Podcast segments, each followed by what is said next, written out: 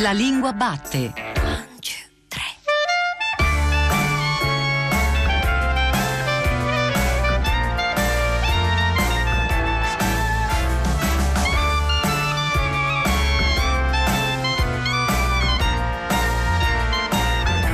Buongiorno alle ascoltatrici e agli ascoltatori che ci stanno seguendo adesso su Radio 3. Io sono Giordano Meacci e questa è la Lingua Batte, la trasmissione che ogni domenica va alla scoperta della lingua italiana. Oggi siamo qui con la quinta puntata rivista, riletta, rigorosamente cangiante e pronta a offrire nuovi legami sintattici tra le parole.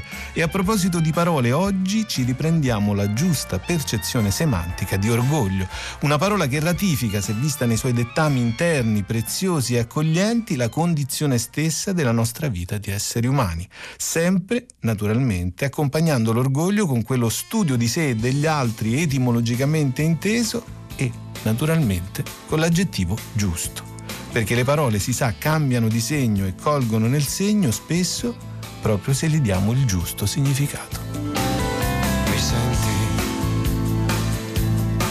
Io non credevo di sentirti mai dire come siamo distanti. Questo è l'amore che avevamo difeso con le unghie e coi denti questo è l'amore che sfidava un esercito di giganti. Non è possibile che debba finire come uno dei tanti. Ascolta, dammi la mano per passare la notte, almeno questa volta. Ti lascio tutte le ragioni del mondo, cosa me ne porta. Vedrai, domani rideremo di nuovo come fosse niente. Vedrai, ritorneremo quelli di prima, come quelli di sempre, di sempre, di sempre, di sempre. Vedrai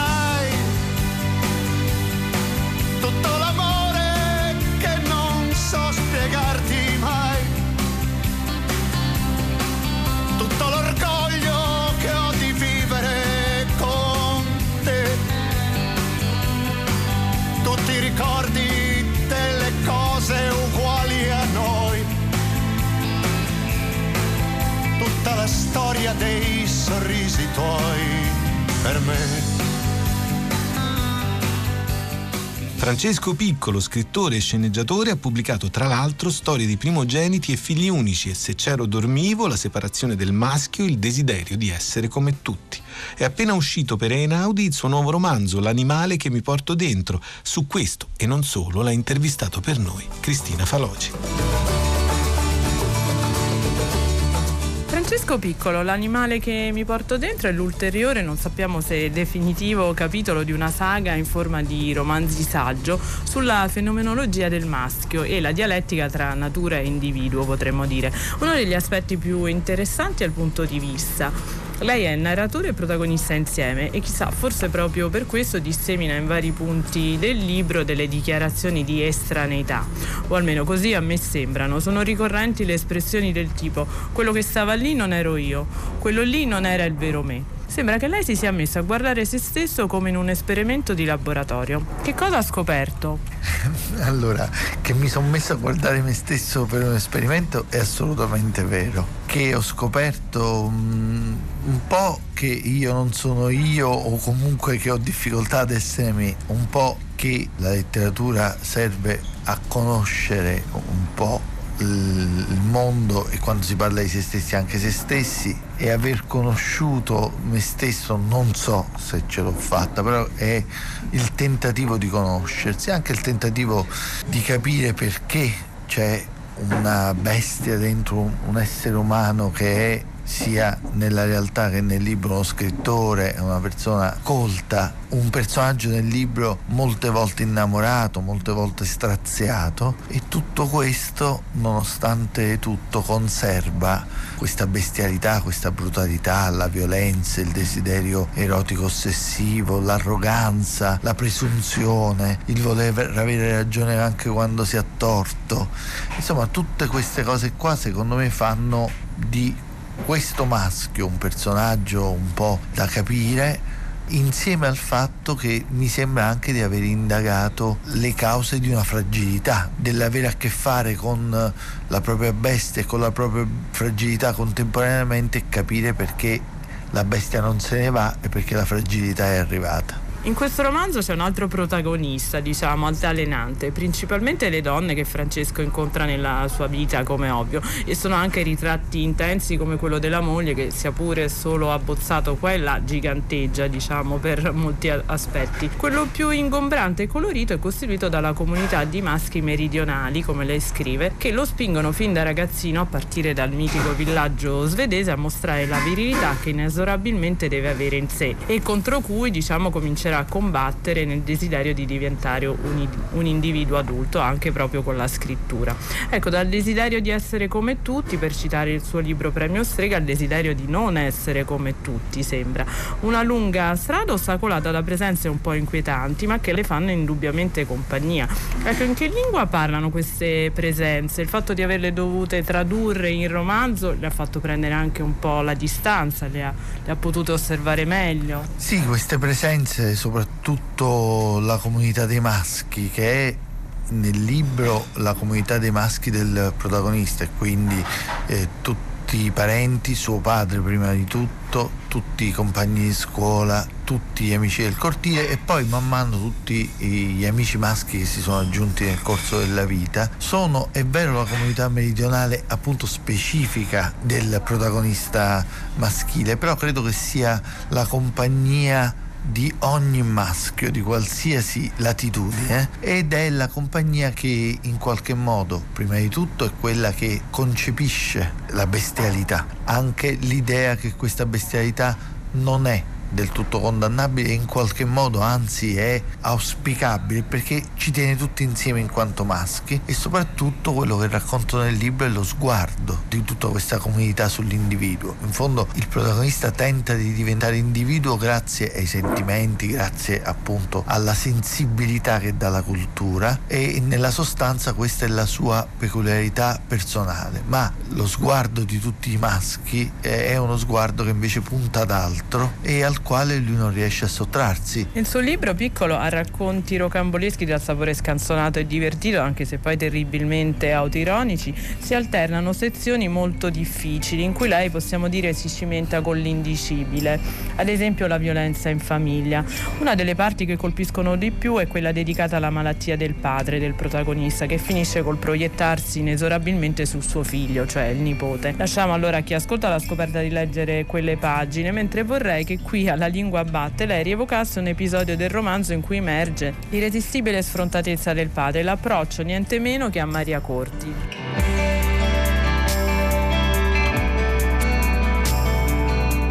L'ho visto arrivare dalla sala grande dove c'erano pochi clienti a cenare, si è seduto accanto a me e ha detto forse posso darti una mano. C'è una signora di là, un po' anziana con la sua assistente, una professoressa, ma la sua assistente ha detto che è una persona importante nella letteratura. Ho capito che le piaccio, però è anziana, dovrei fare un po' un sacrificio per te, ma se vuoi lo faccio. Non ci sarei mai andato di là a conoscerla Già l'idea di conoscere Maria Corti lì mi sembrava troppo, poi non sarei mai andato insieme a mio padre a conoscere Maria Corti, con il timore degli atteggiamenti che aveva mio padre, il modo in cui parlava, la corte che le stava facendo o che, a quanto diceva lui, lei stava facendo a lui. Ne dubito molto per moltissimi motivi, ma lui sosteneva questo.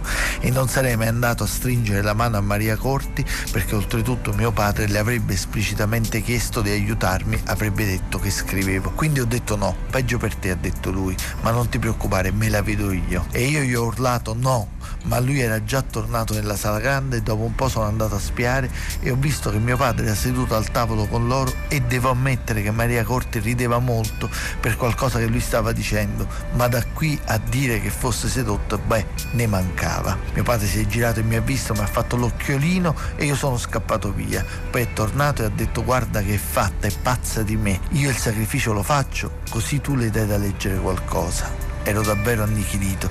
Mi sembrava orribile quello che diceva, che progettava. Non sapeva nemmeno cosa scrivevo, non gli era mai importato. Mi sembrava orribile che facesse il seduttore con Maria Corti, cazzo Maria Corti, e che mi spingesse a immaginare che la porta per entrare nella letteratura fosse quella. E però dentro di me, in un angolino nascosto, mentre mi vergognavo di lui e pensavo che era una persona molto diversa da lui, in un angolino nascosto pensavo che se si scopava Maria Corti in ogni caso, chissà, un qualche vantaggio forse me ne sarebbe venuto.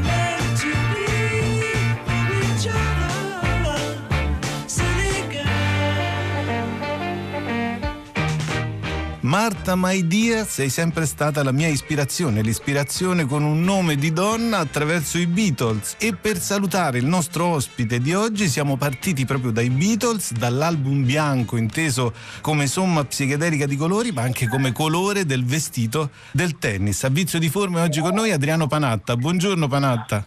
Buongiorno a voi.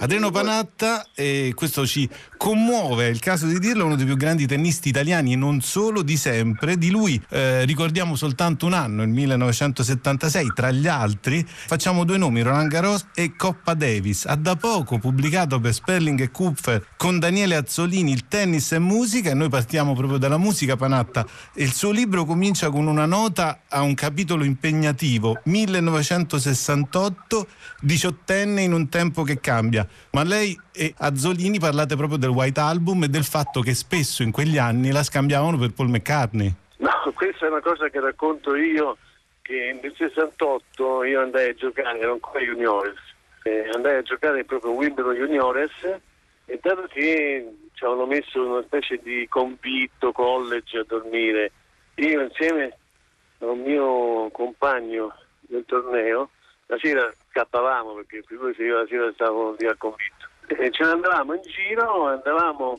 a vedere Londra, vedere il 68 a Londra perché io ero curiosissimo e allora mi scambiavano un po' per McCartney e devo dire che ogni tanto ho approfittato per, per rimorchiare. Diciamo. Ecco, quindi come, come, insegnano i sacri testi, no? le canzoni, servono, la musica, l'arte serve proprio a, a trovare eh, l'amore. Lei scrive, Panatta, a proposito di quegli anni, ero in attesa che il futuro prendesse forma, senza grandi pressioni intorno a me, cosa che aveva anche i suoi vantaggi. Ero in attesa che il futuro prendesse forma, ma intanto già nel 71, lei ricorda, fui solo il primo italiano a vincere un torneo Open. Quindi siamo in anni abbastanza eh, significativi sia per il suo sport che per lei. Perché nel 68 iniziò tutto, cioè iniziò l'era Open. Significa che prima del 68 si, i giocatori di tennis erano divisi tra dilettanti e professionisti. Faccio un esempio, Nicola Pelangeli e Santana erano dilettanti, e invece so, eh, Pancio Gonzalez, eh, Jack Kramer, eh, Alex Olmedo, e tanti altri che erano i più forti del mondo giocavano tra di loro mh, tra professionisti nelle esibizioni perché non li facevano giocare nei tornei tradizionali.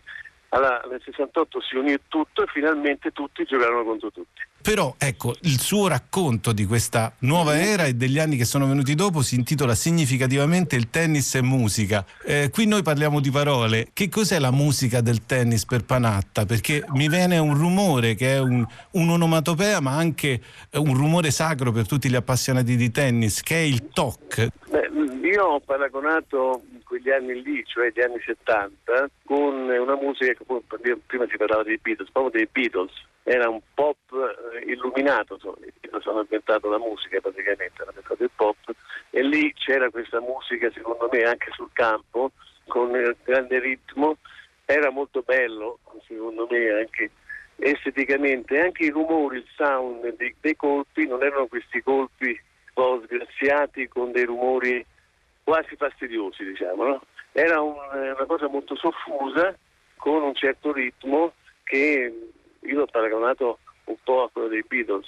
Io, eh, sempre partendo dal libro che lei ha scritto, Panatta, eh, sì. le cito John Newcomb, con cui lei ha avuto anche un'amicizia. Eh, gli dicevo che era l'ultimo della sua specie, mi rispondeva anche tu. Non capivo, io l'ultimo e perché?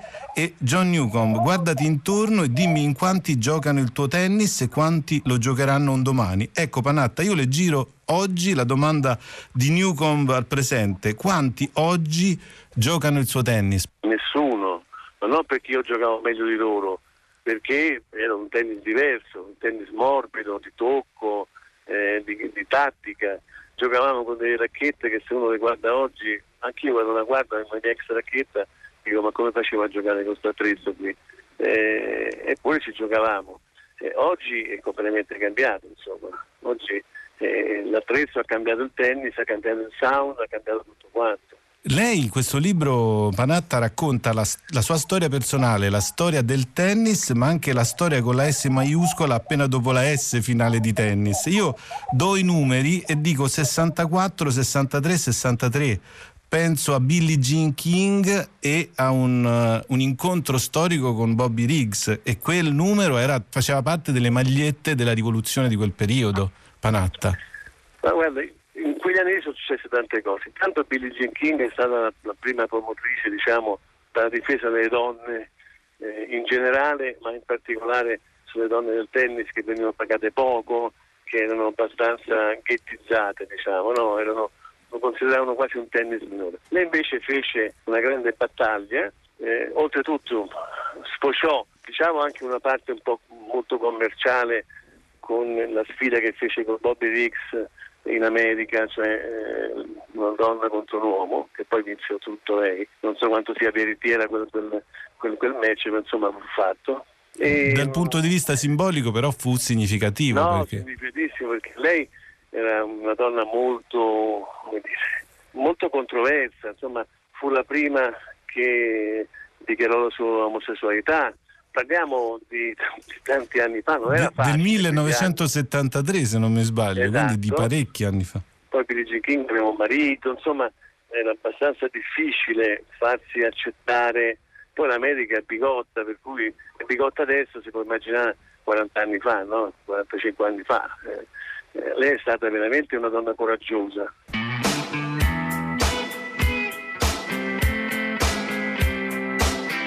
Francesco Piccolo, nell'animale che mi porto dentro, lo abbiamo accennato, si parte dalla preadolescenza, si analizzano alcuni passaggi chiave, divertenti e commoventi vissuti dal protagonista e li si proietta sull'uomo adulto che si confronta in vari momenti della sua vita con i propri lati più bestiali. Il racconto però non procede in maniera lineare, ma assomiglia piuttosto a una partita di tennis. Il tennis, tra l'altro, è un tema del libro, con scambi continui tra passato e presente, tra narrazione e analisi. Anche l'uso dei tempi mi sembra sembra una spia. Ad esempio, a pagina 117 lei scrive: Lady Marianna, cioè Elena, è la prima donna con cui ho fatto l'amore. Aperta parentesi, farò l'amore. Questi sfasamenti cronologici che cosa ci raccontano?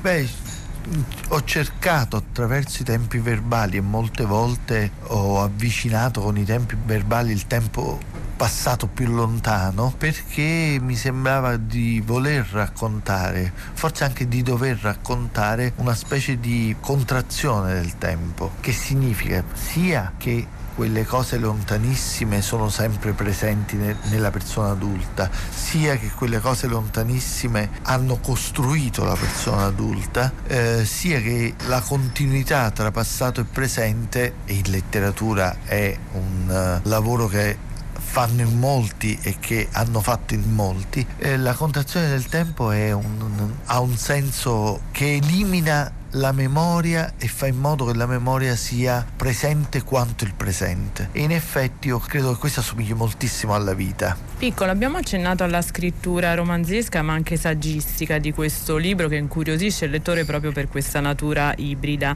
Ci sono libri e film che lei analizza anche lungamente, si sente la voce dello sceneggiatore, a riprova di quello che ha descritto fin lì con il racconto. Si è addirittura procurato un vecchio fumetto erotico per avere una rievocazione più precisa. Anche lì è buffo che a colpirla siano le espressioni linguistiche, non solo le azioni che possiamo immaginare. Ecco, lei che si è occupato ai suoi esordi dei metodi degli scrittori, come definirebbe e descriverebbe il suo? Eh, io penso che eh, un libro del genere, e questo riguarda anche il desiderio di essere come tutti, sono dei libri che cercano di raccontare, provano a raccontare eh, di cosa è fatta una persona. E per quanto riguarda me, io sono fatto delle cose che ho vissuto, delle cose che mi piace raccontare, di alcuni episodi veri, pa- fatti passare per veri, eccetera, ma soprattutto anche dei libri che ho letto, dei film che ho visto, dei fumetti eh, che ho, ho avvicinato ed è ovvio che li racconto nel momento in cui queste opere hanno determinato qualcosa di decisivo in me e ovviamente non riguarda la qualità. Uh, alle volte racconto delle opere di grande qualità, alle volte per esempio come mi capita per un episodio racconto un, l'inizio di Amore senza fine di Zeffirelli che è un film bruttissimo, tra parentesi tratto da un libro molto bello, eh, Amore senza fine di Spencer, ed è stato determinante in quel momento della vita del protagonista, della mia vita in quanto protagonista del libro, molto più di libri bellissimi che però non, non, sono arrivati in dei passaggi decisivi. Ecco, queste cose qui, sia per cercare di raccontare me stesso attraverso altre opere, sia per cercare di raccontare quanto la visione di un film o la lettura di una pagina di libro abbiano fatto fare delle deviazioni alla vita del protagonista, credo che debbano fare parte di questa storia e soprattutto devo confessare che a me piace moltissimo anche cercare di raccontare i libri degli altri oltre che raccontare la storia che voglio raccontare. Lei a un certo punto piccolo fa un paragone con la letteratura americana degli ultimi anni che si è molto confrontata col tema del maschio e conclude che si è passati dal protagonismo narcisista a un protagonismo sfigato. A proposito di narcisismo, e chiudiamo su questo, le è stato obiettato in una recente presentazione, anche quello a suo modo oramai è diventato un genere di autofiction, che al protagonista del libro e quindi forse anche a lei piace molto avere l'approvazione generale, insomma un po' come a tutti. Eh, ma il libro libro, oserei dire, la sua opera in generale sembrano dire il contrario, cioè a prescindere dalla finzione narrativa, alla letteratura non sacrifica la verità, a costo di mettere a nudo anche i lati peggiori di se stesso. Ecco, se possiamo parlare di metodo, questo mi sembra il principale. Questo per me è il motivo per cui scrivo, forse è il motivo per cui ho cominciato a scrivere, ma è anche il motivo per cui eh, pian piano ho scoperto che la verità doveva venire a galla in maniera più chiara. Ovviamente è una verità letteraria, quindi per questo mi metto in gioco io direttamente e dico sono Francesco Piccolo e queste cose mi sono successe veramente, questo dico nel libro, affinché il lettore pensi che quello che c'è nel libro l'ho vissuto veramente io e sia veramente io e soprattutto sia tutto vero, perché io credo che l'idea di verità nella letteratura aiuta molto la seconda questione che mi sta a cuore, cioè il prendersi la responsabilità delle cose. Eh, se uno racconta quello che racconto io in questo libro o negli altri, ma prendiamo questo libro che un po' come dire, fa discutere perché tocca anche dei temi difficili, dicendo c'è un architetto Paolo che lo fa, io penso che posso raccontare questa cosa con la stessa efficacia, ma mi sembra sia di dare meno verità diretta a questo racconto, sia soprattutto invece di prendermi addosso direttamente la responsabilità delle cose più problematiche, buie e difficili di un personaggio, di darlo a Paolo l'architetto e poi se la vede lui.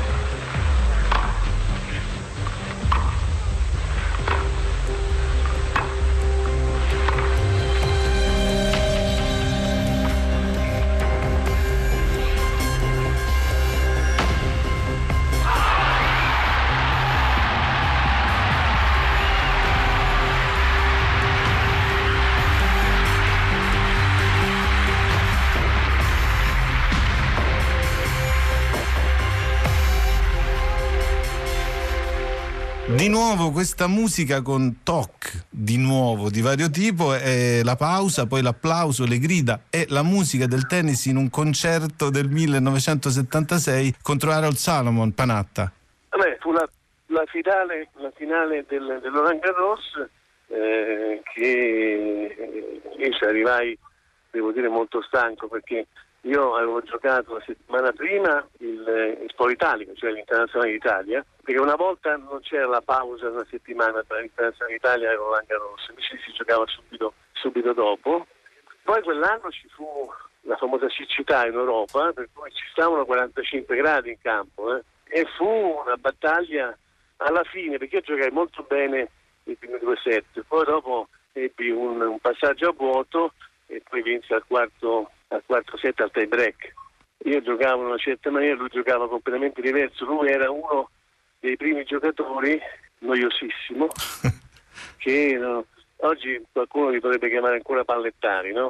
Che poi la noia è il peggio per qualsiasi forma d'arte, no? la, quando un, una forma d'arte viene attaccata dalla noia si trova gioco forza sempre in difficoltà. Però quando la noia incontra il talento, la fantasia, normalmente perde.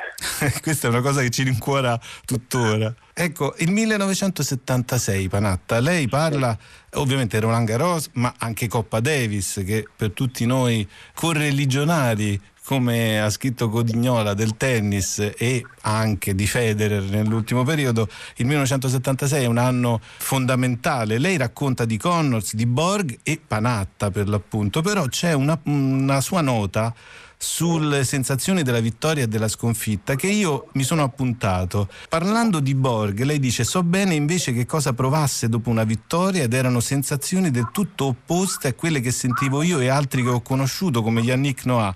Per me c'era come un momento di silenzio interno che diventava via via più cupo, quasi un dolore di fondo come se la gioia provata non fosse stata così appagante, così completa, così serena e appena colta fosse apparsa subito lontana, di nuovo inarrivabile. È una tendenza alla perfezione che non lascia mai appagati, da come la racconta lei, Panatta. No, non lascia mai appagati. E può essere una maledizione come può essere un, un grande regalo da avere perché uno si rende conto che anche se fa una cosa molto bella che sta facendo, però insomma poi alla fine eh, io ho sempre detto che noi eravamo dei ragazzi in mutande che giocavamo con la palla, io non mi sono mai, mai pensato che stessi facendo chissà cosa, no? e anche quando vincevo e raggiungevo quello che per me era l'obiettivo da bambino, la gioia che provavo durava due o tre secondi e dopo, come ho scritto nel libro, c'era soprattutto una grande malinconia. Anche il ricordo di mezz'ora prima per me era già un fatto malinconico. Lei racconta molti campioni, parla di, di McEnroe, era il bimbo che in tutti noi, ma più di noi capace di pessime sortite quando ego in realtà prendevano strade diverse. Parla eh, di Nastase, parla di molti, ma eh, dedica a Federer un commento che è molto in linea con quest'idea della perfezione, perché parla della finale perfetta di Roger Federer era il tennis più bello di sempre, quasi la finale fosse stata spedita in terra direttamente dal mondo dei sogni.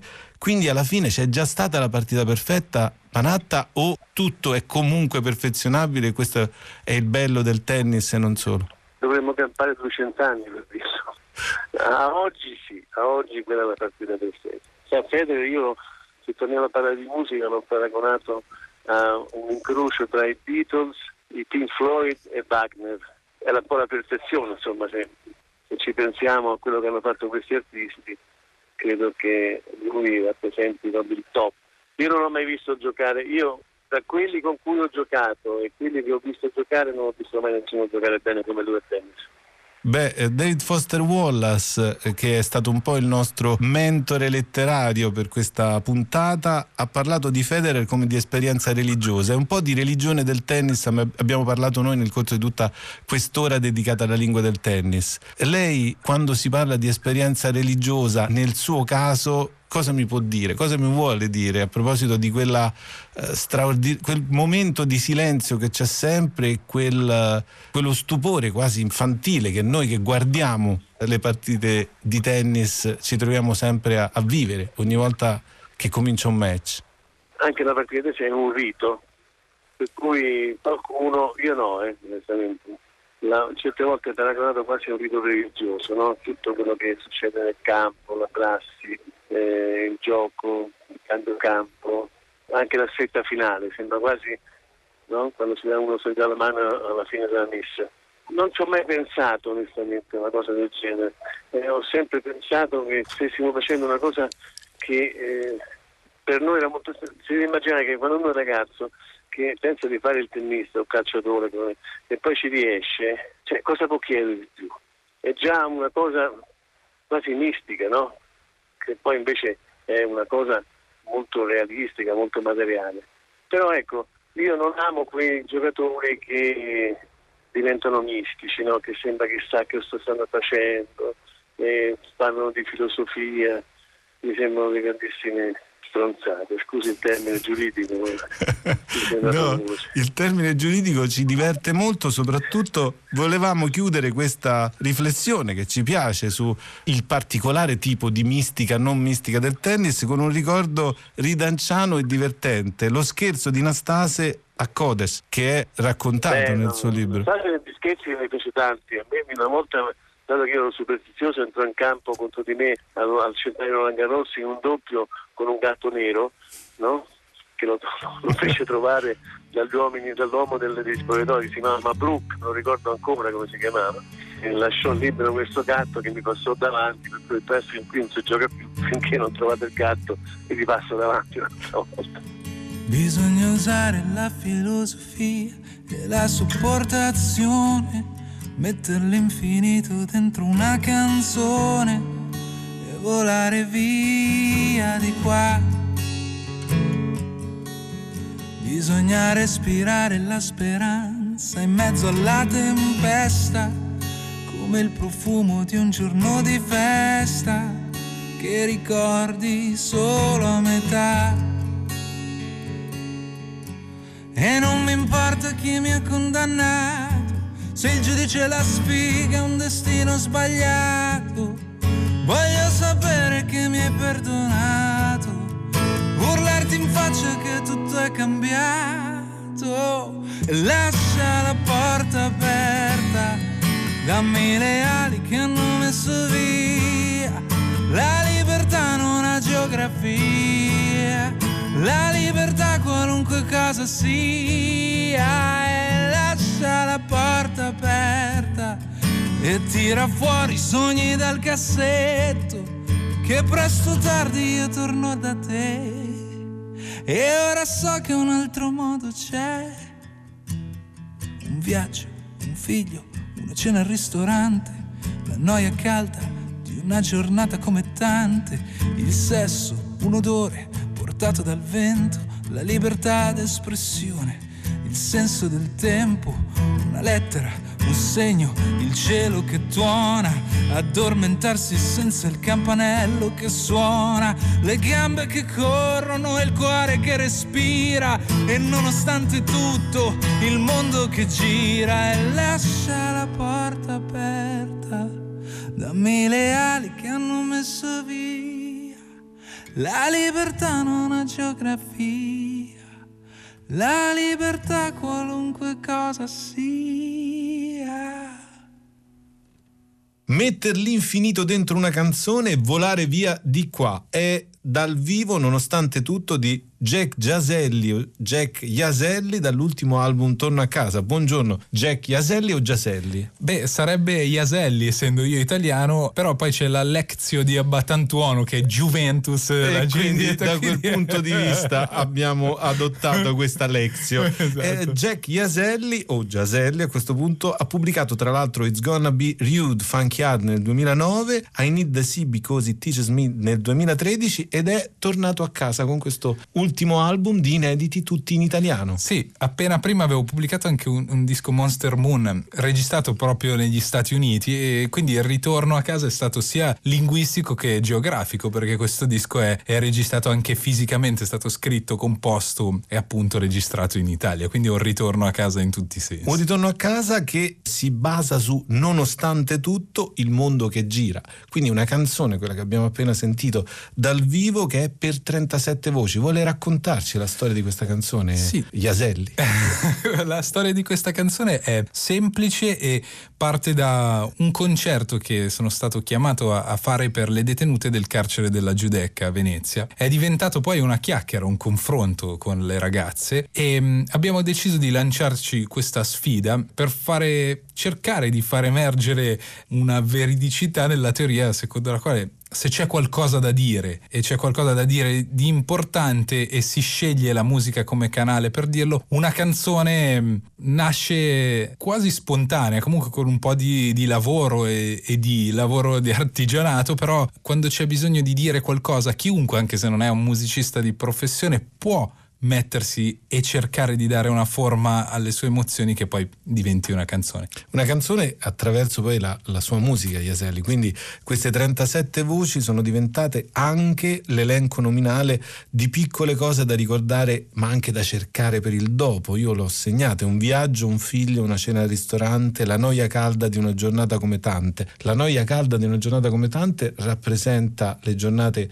magari a volte in carcere, ma anche l'idea di una quotidianità futura. Sì, queste parole a cui lei ha fatto riferimento sono proprio state il modo per garantire una certa dose di democrazia nel testo della canzone, nel senso che una volta che le, le ragazze hanno scelto eh, l'argomento, sia la libertà, e eh, io ho iniziato a sentire eh, minaccioso il peso sulle spalle della scrittura di una canzone sulla libertà che eh, credo sia uno dei temi più difficili, più difficili per, perché poi si rischia di cadere nella banalità ma il mio compito in quel caso era più di ascoltare di capire cosa fosse la libertà per chi in quel momento la poteva vedere solo da lontano. Eh, leggo qui e lei ha cantato noi abbiamo ascoltato eh, una lettera un segno il cielo che tuona ma addormentarsi senza il campanello campanello che suona, quindi la libertà è anche un modo per eh, rilassarsi senza costrizioni di nessun tipo in nessun momento della giornata. Sì, e, e, la varietà appunto di queste parole che sono state scritte dalle donne, ossia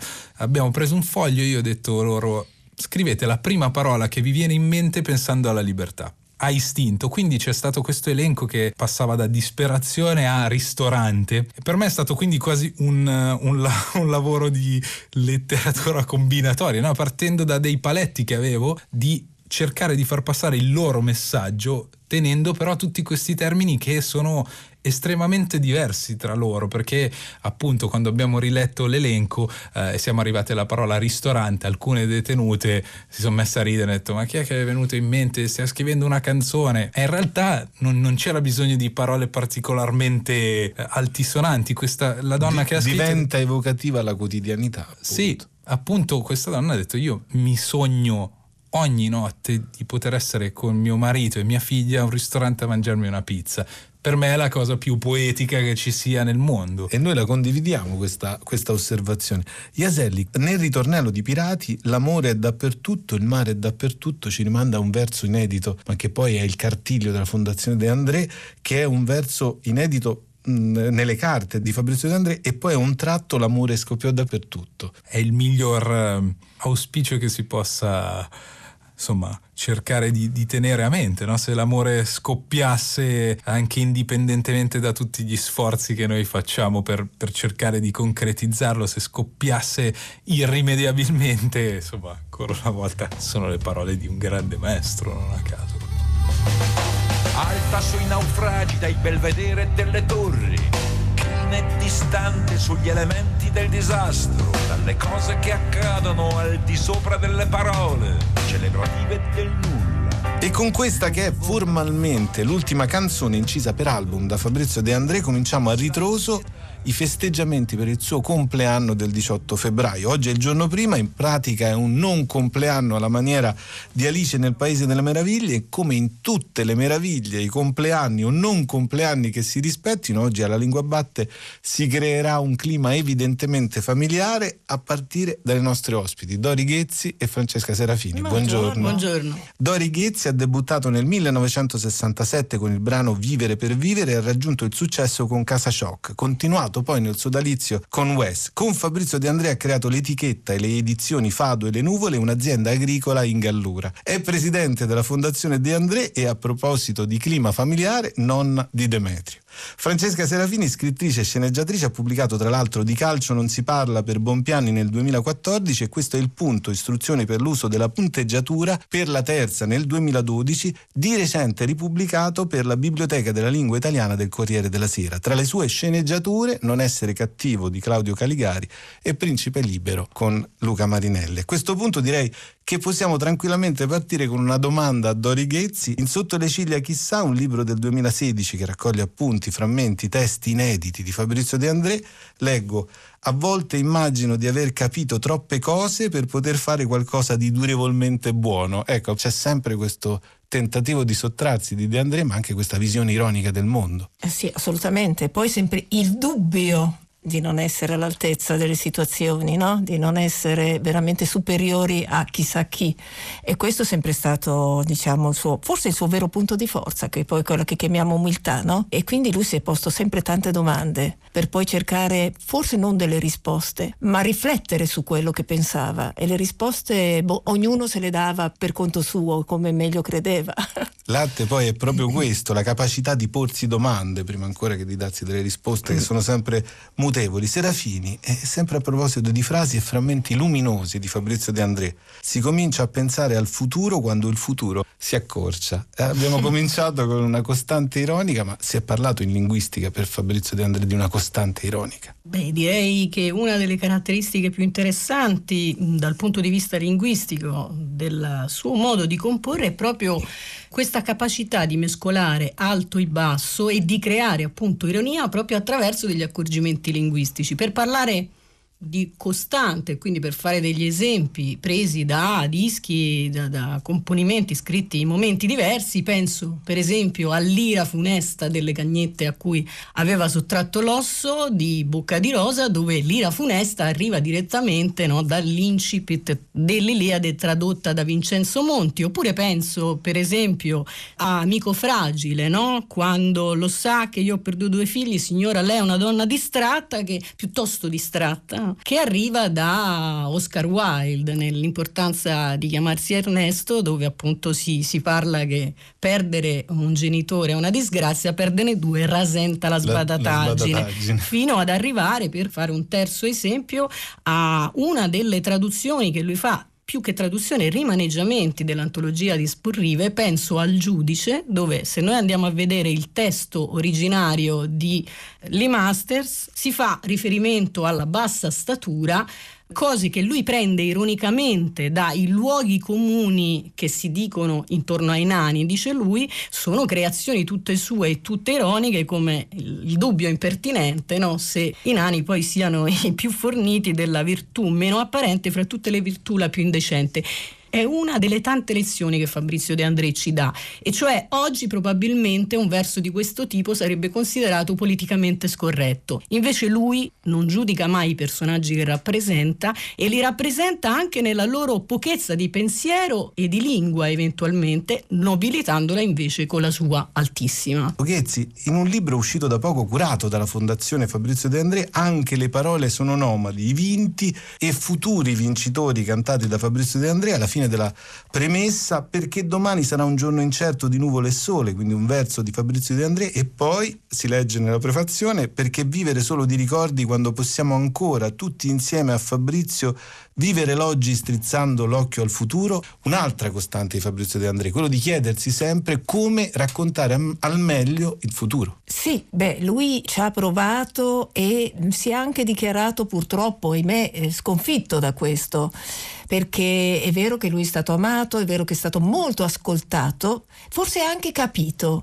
Poi la vita chissà perché ti porta a reagire in modo che è totalmente diverso e ne abbiamo prove quotidianamente. E di questo lui appunto riusciva sì a farsene una ragione se vogliamo, ma lui non aveva eh, risposte e certezze in tasca mai, proprio perché desiderava in qualche modo essere il punto di riferimento, se vogliamo, comunque che la gente, la maggior parte della gente la pensasse come lui, che la gente ti fasse più per il perdente, diciamo. E di questo evidentemente è stato sempre sua, il, suo, il suo punto interrogativo. E infatti lui augurava a noi un futuro sicuramente migliore, quello che lui non era riuscito a raggiungere attraverso la sua sua vita, però aveva sempre questa apertura, questa speranza, non rinunciava a tutto questo e forse ancora maggiormente adesso sarebbe aperto a, a sperare che ci fosse ancora un rinascimento, sempre dai periodi più bui e di guerra, no? poi nasce la pace. Quindi.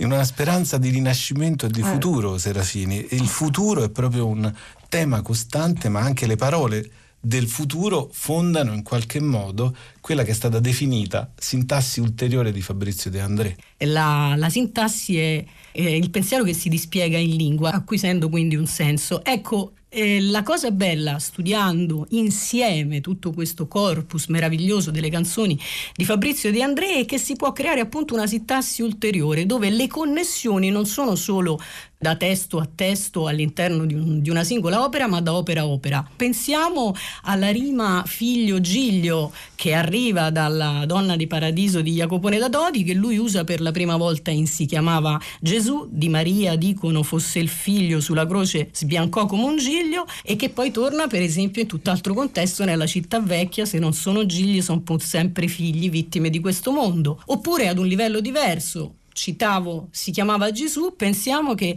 quell'idea di pensare Gesù come uomo e non come Dio costituisce l'intero cuore araldico di un intero album che sarà successivamente la buona novella.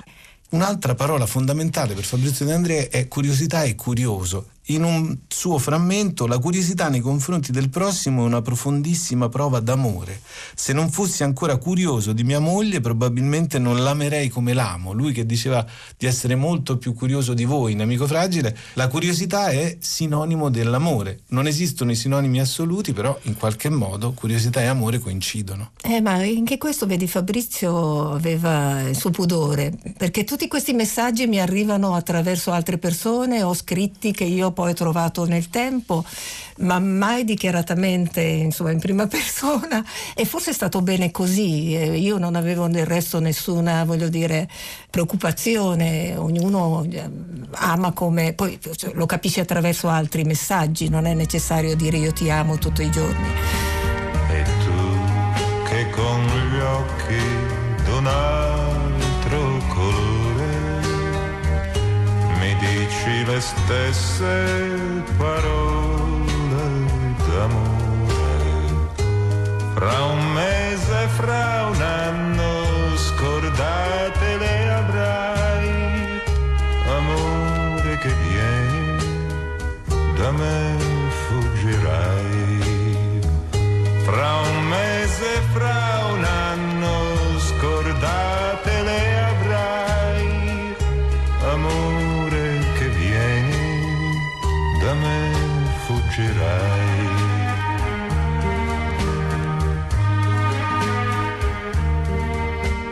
Ecco, come sentite, come avete sentito, come vedete, alla fine rimaniamo sempre su eh, una declinazione dell'amore. Serafini, se proprio vogliamo stare all'etimologia, almeno a una certa etimologia, studium in latino è proprio amore. Ecco, c'è in De André una lezione estetica di cura e rigore e fatica per raggiungere quella forma d'amore nell'arte che vale per tutti i grandissimi artisti. Appunto. Sì, sì, e tra l'altro questi, questi libri curati dalla Fondazione sono molto utili no, per ricostruire lo- il suo studio delle parole la ricerca delle parole. Però la, la cosa che mi colpisce proprio attraverso delle testimonianze lette, ehm, per esempio nel- nell'ultimo, Le parole nomadi, vedere come Fabrizio De André non, non considera questo un esercizio ottuso di una norma, eh, cioè eh, naturalmente si pone dei problemi e a volte per quello che lui dice no, che la ricerca della bellezza è disposto a scendere a patti con la norma, quindi mostrando da questo punto di vista un'estrema consapevolezza. Faccio un esempio, quando lui dice a proposito della ballata del Michè, la prima canzone che ho scritto è anche il primo grossolano errore di consecutio temporum. Tutte le volte che un gallo sento cantar penserò. D'altra parte quel sentirò del futuro proprio non mi ci stava, quindi errore sì, ma consapevole. Ecco, credo che lo studium, quindi l'amore per le parole, vada inteso nel caso di Fabrizio amore per la bellezza, quindi la ricerca della bellezza che poi lo portava anche a tradire alcune traduzioni sempre per scegliere le parole più belle. Si parla di morfologia e sintassi, ma comunque di futuro. Alcune parole di Fabrizio De André che potrebbero essere di grande aiuto per il futuro, e mi rivolgo a Dori Ghezzi, ieri cantavo i vinti, oggi canto i futuri vincitori, appunto, e li elenca, i nomadi, le infinite princese, chiunque coltivi le proprie diversità con dignità e coraggio, attraversando i disastri disagi dell'emarginazione con l'unico intento di rassomigliare a se stesso, è già di per sé un vincente perché muove la storia, perché è soltanto dai comportamenti non uniformi e non omologati al gregge della maggioranza che l'umanità, tutta l'umanità, riesce a trovare spunti evolutivi. Quindi abbiamo bisogno di parole come queste, ma in che modo possiamo usarle tutti noi, Dorighezzi? Beh, ognuno le usa come sa e come meglio crede. Non è bene mm, classificare in questo caso perché veramente ci perderemmo in un marasma assoluto. Come vedete ho sempre cercato attraverso la fondazione, laddove abbiamo curato un libro, di lasciare spazio proprio a Fabrizio e ad altri artisti, semmai, con testimonianze molto valide, molto belle, molto accurate, molto rigorose anche sul punto di vista linguistico e umanistico. Poi, a parte qualche mio estemporaneo peccato non di gioventù, e ne sappiamo insieme qualche cosa attraverso un libro che abbiamo voluto fare, dove si parla sì, di Fabrizio, abbiamo cercato insomma in qualche modo una via d'uscita attraverso non una classica biografia, no, come abbiamo cercato di fare con lui, io, noi. Ecco, quella è una cosa che ci siamo concessi ed è, è stata accolta molto bene, ma in altri casi preferisco che sia proprio Fabrizio in prima persona. Fabrizio... Perché meglio di lui non, non, non ti accompagna nel viaggio nessuno. Siamo d'accordo su questo ah, e, e, soprattutto io ritorno su Fabrizio in prima persona. Il fascismo ha due facce e nessuna allegria, ha due teste e nessuna cultura, due occhi e nessun orizzonte. Il fascismo ha due mani e duemila bandiere. Analizzando questi versi tra gli inediti, nessuna allegria, nessuna cultura, due mani e duemila bandiere, il fascismo descritto in poesia, Serafini. Mi sembrano dei versi folgoranti per descrivere appunto i fascismi di ogni epoca, non solo quello che l'Italia ha conosciuto in un terribile ventennio. In questi versi in forma negativa, nessuna allegria, nessuna cultura. È come se per converso lui dicesse eh, che invece la cultura e l'allegria spesso viaggiano appaiate. È una cosa molto importante da ricordare perché invece di questi tempi no, si tende a pensare che la cultura sia una cosa noiosa, polverosa, da gente salottiera. La cultura è uno dei modi più raffinati per divertirci e per condividere momenti di grande allegria. Quando saremo robot sarà tutto eccezionale.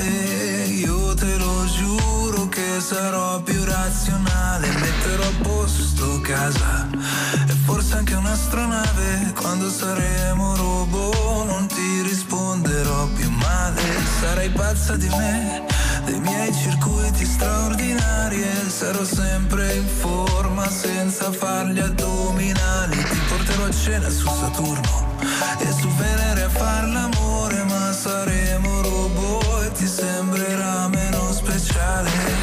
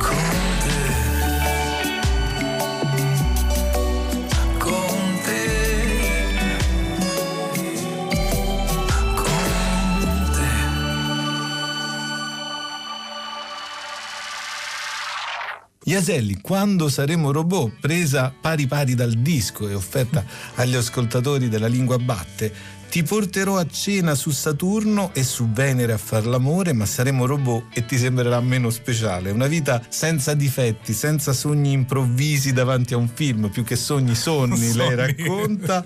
Una canzone leggera in cui si parla di stringersi e di gabbiani e della manutenzione di un'astronave, ma insomma in realtà alla fine è una constatazione delle fragilità diffuse di tutti noi questa canzone. Sì, delle fragilità irrimediabili e di come la strada non sia quella di cercare di eliminarle, no? non, è, non è- non è la strada umana quella di, di vivere una perfezione o una storia in cui i tasselli sono entrambi lisci e si possono solo accostare magari, ma senza incastri e spigoli poi si perdono anche più facilmente forse. Lei fa due versioni di quando saremo Sì. robot, una tra parentesi per i romantici, perché questa almeno è la dicitura che si, si legge. In realtà è la versione più simile a come è nata la, la canzone, quindi eh, chitarra e voce e poco altro, mm, e quindi ha, ha una, sì, una produzione, un suono che è slegato da qualsiasi eh, componente eh, elettronica o insomma più di tanto elaborata, è proprio la versione più romantica della canzone. sarà dolce anche sbagliare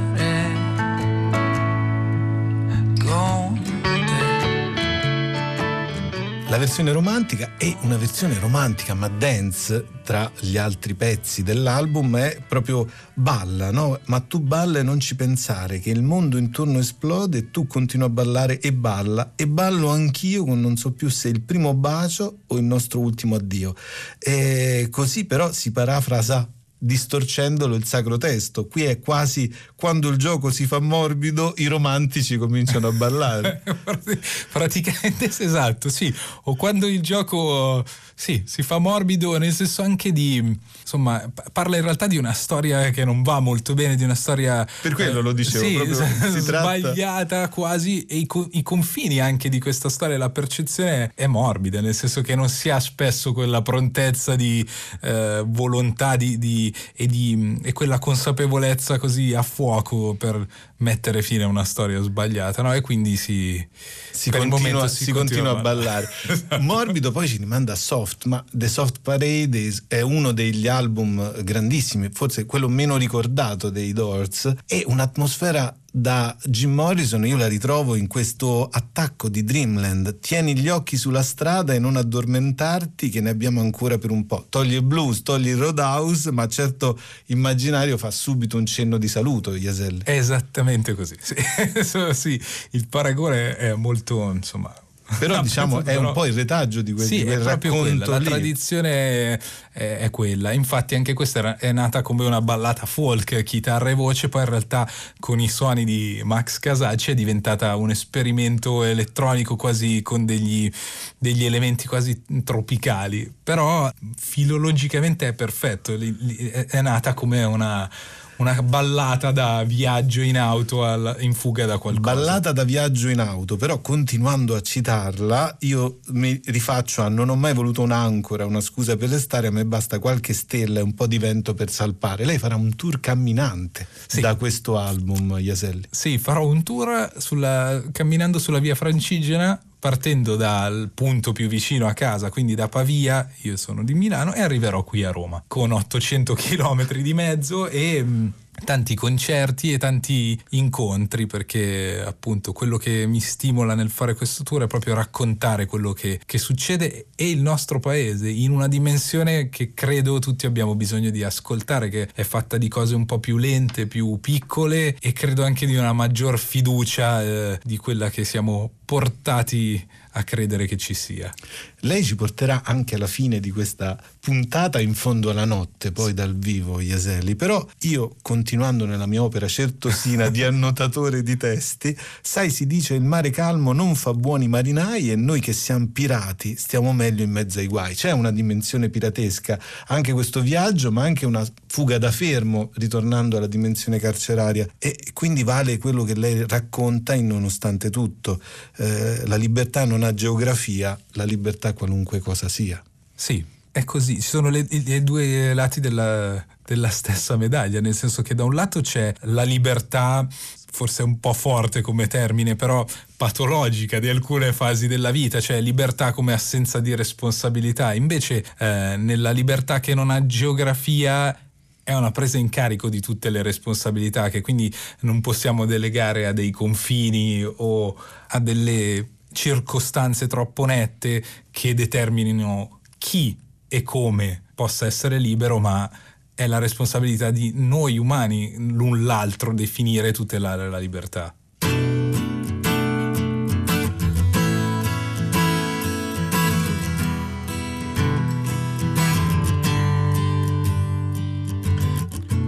Abbiamo mille luci in città, ma quel che ci interessa realmente resta nell'ombra.